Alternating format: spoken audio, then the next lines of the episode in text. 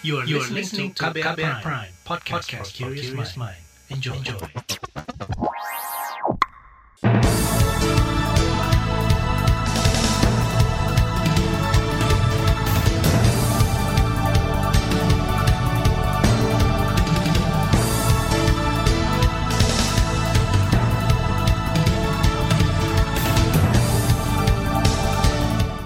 Selamat pagi saudara.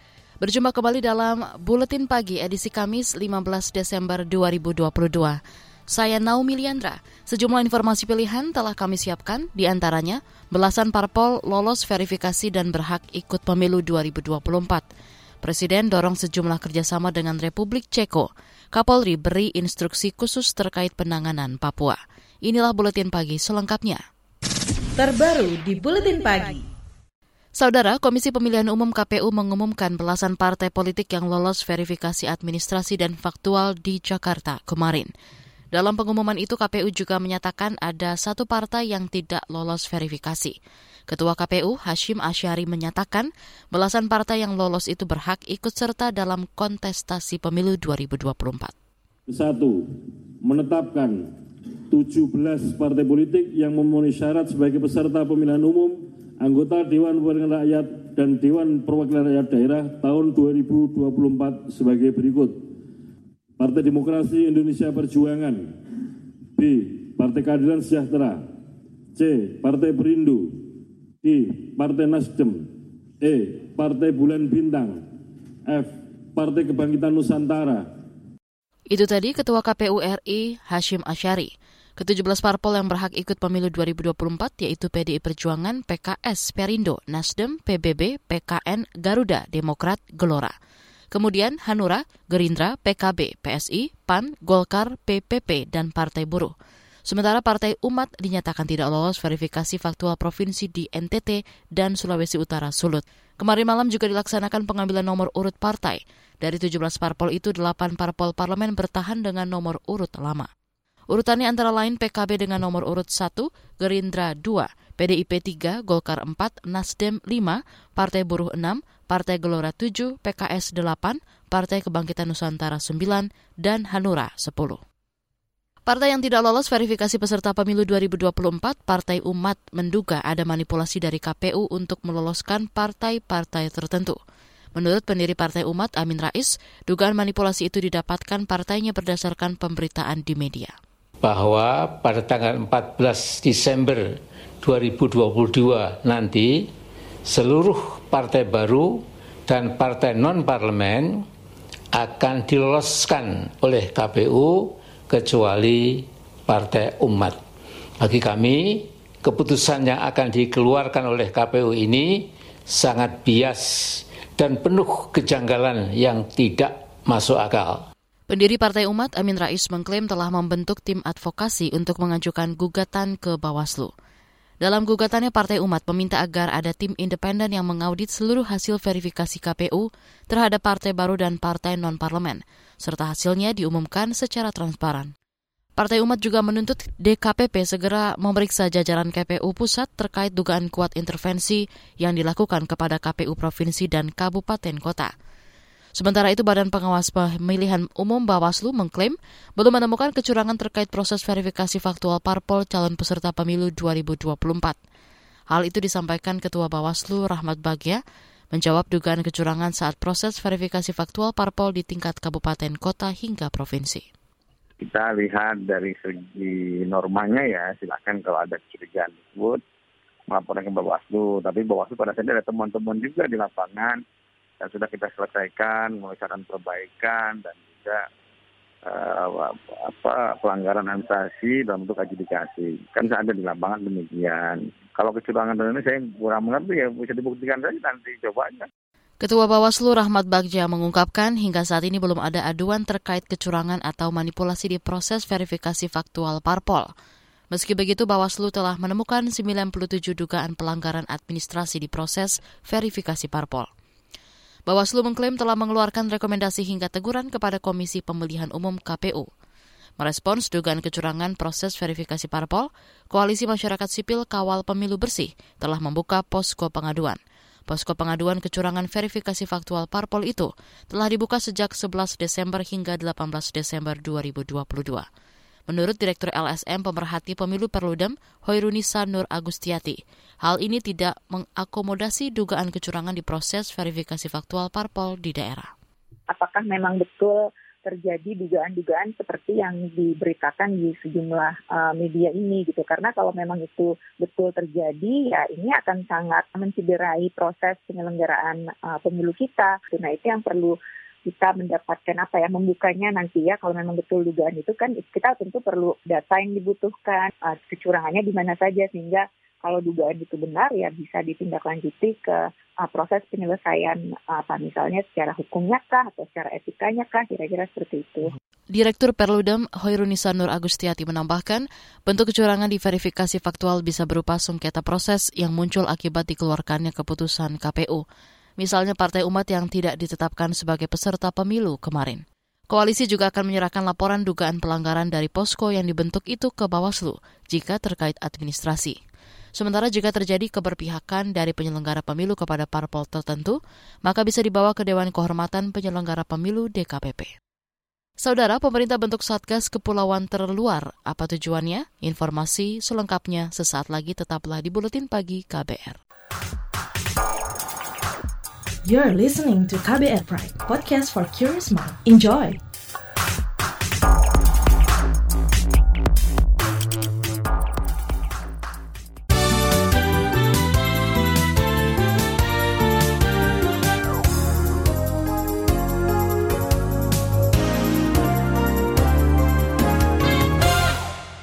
Anda sedang mendengarkan Buletin Pagi KBR. Kabar Pemilu. Kabar Pemilu. Saudara, Kementerian Dalam Negeri Kemendagri menyerahkan daftar penduduk potensial pemilih pemilihan DP4 kepada Komisi Pemilihan Umum KPU untuk pemilu 2024 kemarin. Wakil Menteri Dalam Negeri John Wempi Tipo menyebut pemilih potensial tercatat mencapai lebih dari 200 juta orang dari 28 provinsi. Pada hari ini, sesuai dengan amanat Undang-Undang Nomor 7 Tahun 2017 tentang Pemilihan Umum. Kementerian Dalam Negeri menjerahkan DP4 untuk pemilu tahun 2024 kepada KPU dengan jumlah 204 juta 656.053 jiwa. Wamendagri John Wempi Wetipo mengatakan daftar pemilih potensial berasal dari data kependudukan semester 1 2022. Daftar itu telah diverifikasi, divalidasi, dan diperbarui hingga Desember 2022. Selain Kemendagri, Kementerian Luar Negeri juga menyerahkan daftar pemilih potensial berjumlah 1,8 juta orang kepada KPU.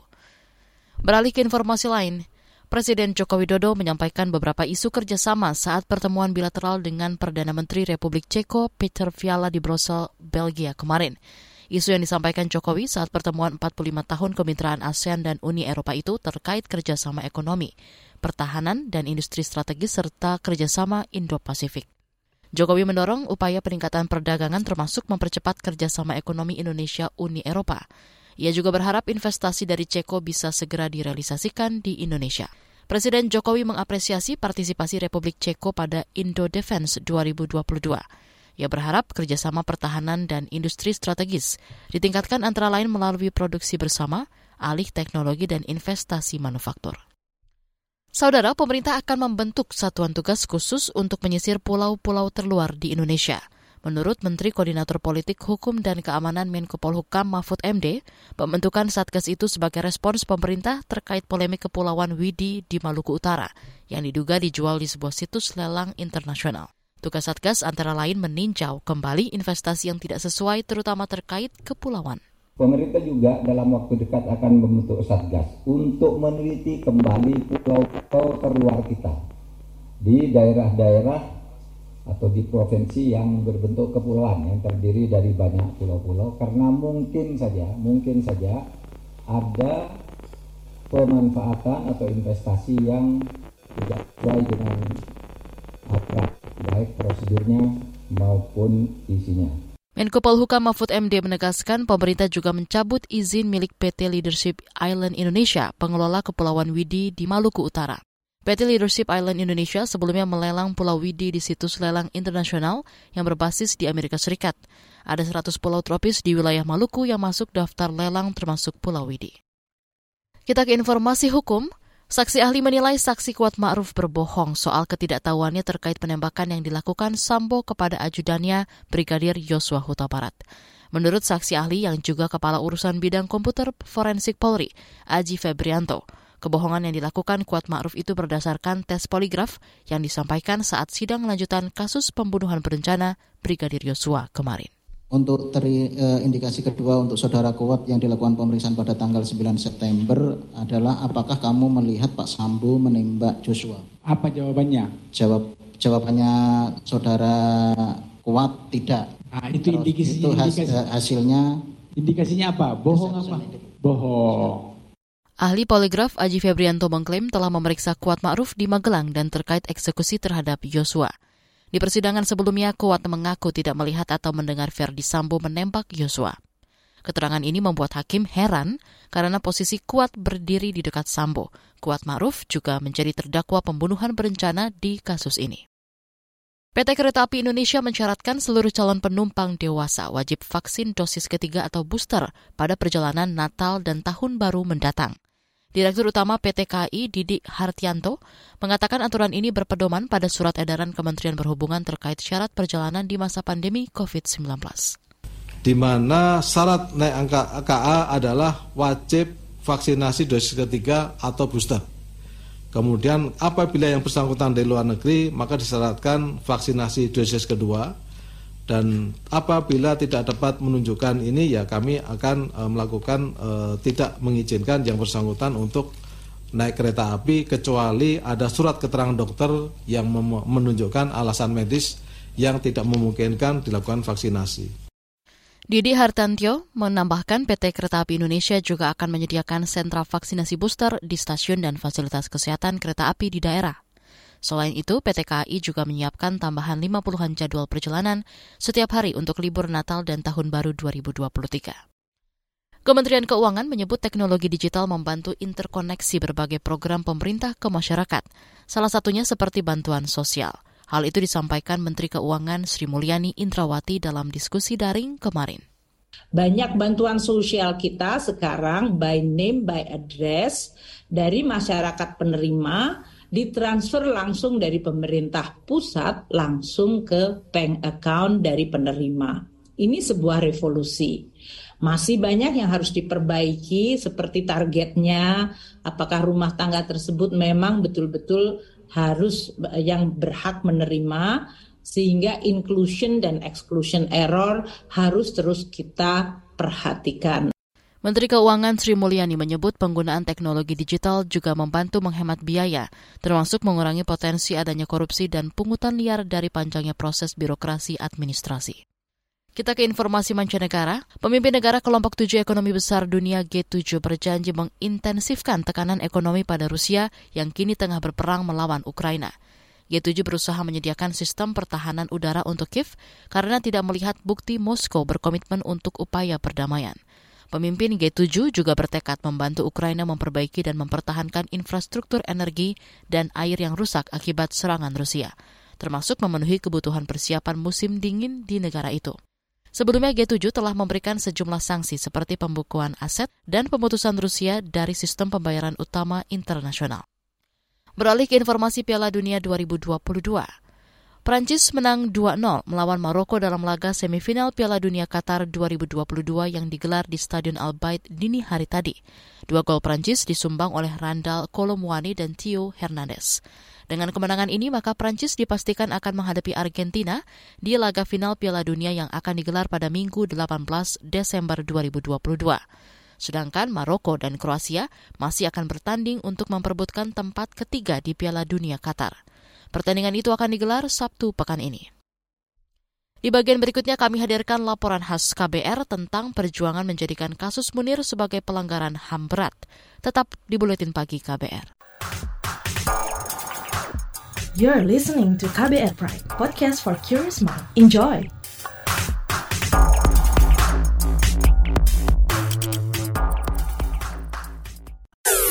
Commercial break. Warga negara Indonesia yang pernah bergabung dengan ISIS ada yang menyatakan ingin kembali atau balik ke Indonesia. Ada beberapa wartawan juga yang mempertanyakan sebetulnya kepulangan mereka itu ada payung hukumnya. Berbagai peristiwa terjadi di sekitar kita, mengundang tanya, memancing ruang-ruang diskusi. Ruang Publik membahas berbagai peristiwa yang hangat diperbincangkan publik, menghadirkan narasumber kompeten, membuka perspektif, dan mendorong hadirnya solusi dan narasi baru. Kalau ada keluarga kita yang punya urusan dengan aparat seperti jual beli mobil, lalu terjadi seperti pemaksaan, itu bisa hmm. dilaporkan ke polisi juga nggak ya? Ruang Publik KBR hadir Senin hingga Jumat pukul 9 waktu Indonesia Barat. Perbincangan ini juga hadir dalam bentuk podcast di kbrprime.id. Mari berdiskusi di ruang publik melalui saluran bebas pulsa 0800 140 3131. Ruang Publik KBR, salurkan aspirasi Anda. KBR Inspiratif Terpercaya.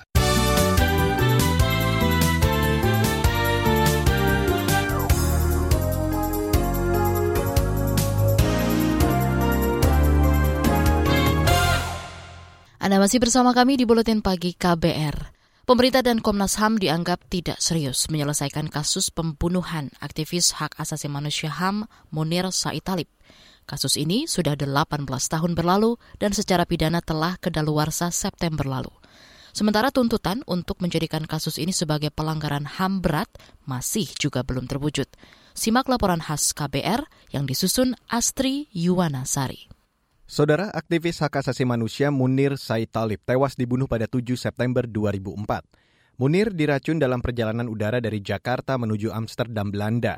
Meski sudah 18 tahun berlalu, tetapi kasus ini masih menyisakan tanda tanya. Belum terungkap mengapa Munir dibunuh dan siapa dalam pembunuhan itu. Pemerintah dan Komisi Nasional Hak Asasi Manusia atau Komnas HAM dikritik karena dianggap tidak serius menyelesaikan kasus pembunuhan Munir. Pengacara publik LBH Jakarta, Theo Revelson menilai, pemerintah tidak memiliki kemauan politik untuk mengungkap dalang di balik kasus pembunuhan Munir. Nah, selain keinginan politik eh, yang tidak ada, faktor uh, konfigurasi politik pasca reformasi itu juga menentukan kasus-kasus ini tidak bisa diungkap karena uh, orang-orang yang diduga sebagai pelaku uh, pelanggaran HAM berat masih memegang jabatan integral dalam uh, pemerintahan. Theo menaruh harapan kepada Komisioner Komnas HAM yang baru untuk mempercepat penyelidikan dengan melibatkan partisipasi ahli dalam pengungkapan kasus Munir. LBH juga melihat langkah Komnas HAM membentuk tim ad hoc kasus Munir tidak menunjukkan perkembangan. Sorotan lain datang dari LSM Hak Asasi Manusia Kontras. Kontras menilai Komnas HAM lalai dalam upaya mengusut tuntas kasus pembunuhan Munir. Kepala Divisi Hukum Kontras Andi Muhammad Rezaldi mengatakan, upaya Komnas HAM membentuk tim kajian, membentuk tim pemantauan, dan baru membuat tim ad hoc hanya bagian dari politik mengulur waktu atau politics of delay. Komnas HAM tidak kunjung menetapkan kasus pembunuhan Munir sebagai kasus pelanggaran HAM berat, sehingga kasus itu ditangani hanya sebagai kasus pidana biasa. Padahal kalau kita melihat dari mekanisme Undang-Undang 39 atau bahkan Undang-Undang 26 tahun 2000, itu tidak dikenal yang namanya mekanisme bertingkat seperti itu begitu. Padahal Komnas HAM itu bisa langsung membentuk uh, tim ad hoc begitu.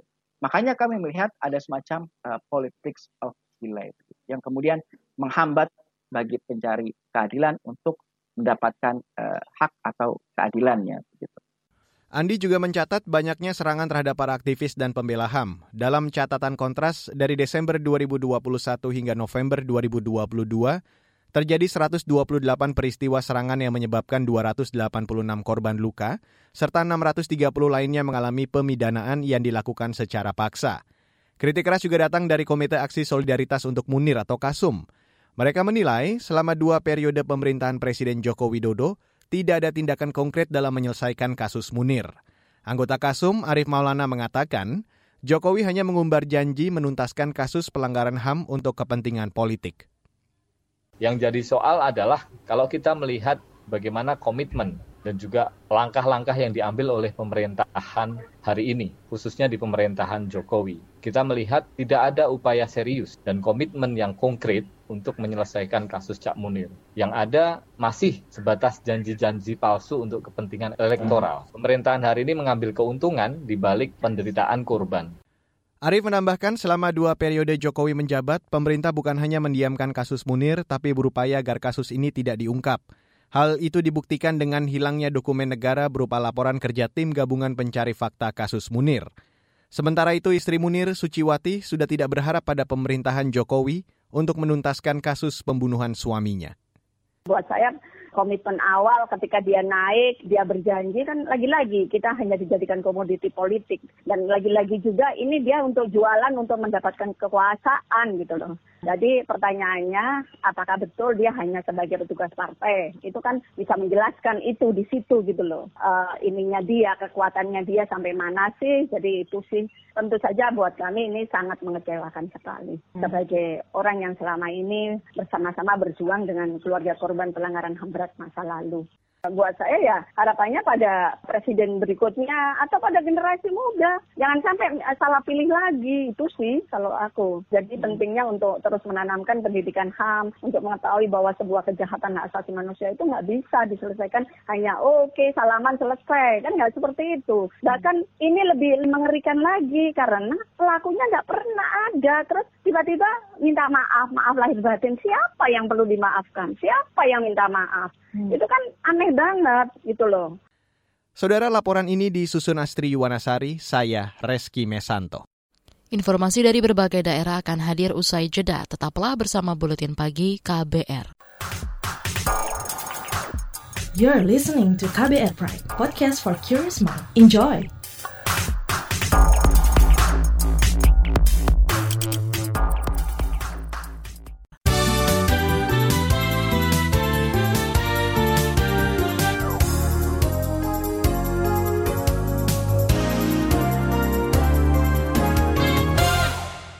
Inilah bagian akhir buletin KBR. Kapolri Listio Sigit Prabowo memberikan instruksi khusus kepada tim Satuan Tugas atau Satgas Damai Kartens di Papua. Instruksi itu diberikan menyusul terjadinya eskalasi atau peningkatan konflik kekerasan di Papua belakangan ini. Namun Kapolri enggan menjelaskan isi instruksi khusus itu. Uh, di wilayah Papua juga ada eskalasi yang tentunya harus kita perhatikan karena memang ada tanggal-tanggal tertentu yang menjadi eh, kegiatan-kegiatan uh, dari kelompok-kelompok KKB dan ini tentunya sudah kita berikan tugas khusus kepada tim yang tergabung di dalam Satgas Damai Karten untuk uh, melakukan langkah-langkah. Itu tadi Kapolri Listio Sigit Prabowo. Kekerasan di Papua meningkat belakangan ini. Terbaru terjadi baku tembak antara kepolisian dan kelompok kriminal bersenjata di sana. Satu orang tewas dalam baku tembak itu. Sebelumnya, seorang pegawai Bank Papua cabang Sinak tewas ditembak orang tak dikenal OTK. Pekan lalu, tiga tukang ojek juga tewas ditembak orang tak dikenal.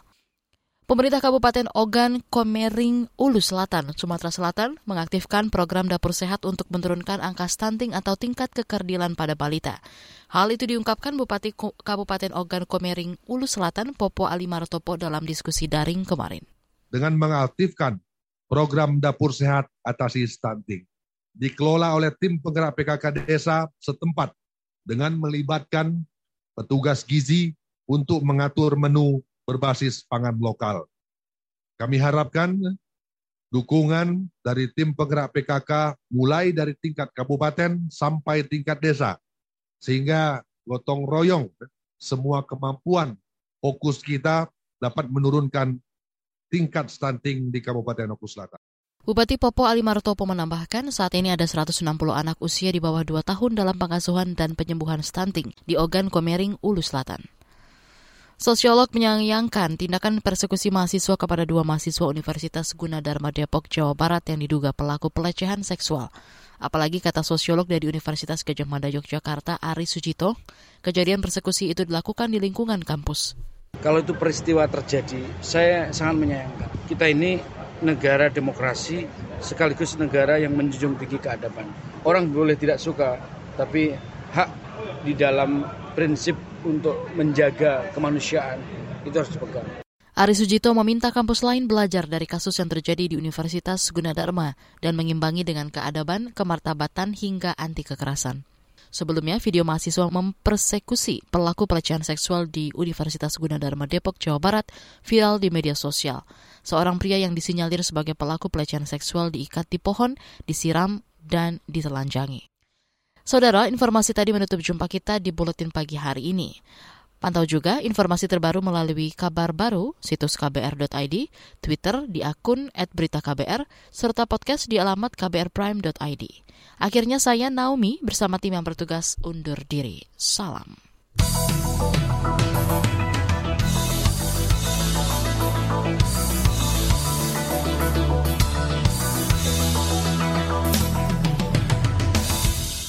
KBR Prime, cara asik mendengar berita.